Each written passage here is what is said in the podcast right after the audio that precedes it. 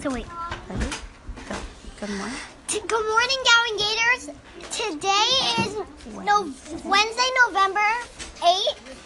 This is This is Abby from from um get from Kinder. and Clarissa from fifth grade. Please stand for the pledge and remain standing for a moment of silence.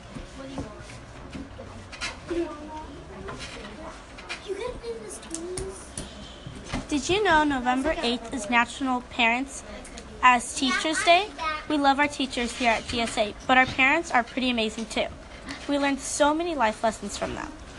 Make sure to go home tonight and thank your parents for all they do for you and us. Miss Haynes would like to remind everyone that screaming is not an appropriate way to play on the playground. You can laugh and run and yell, but high pitched screaming is not a way to play. Also, during brain breaks and lunch recess, students should not be playing on the patio. Have a great day, Gowan Gators.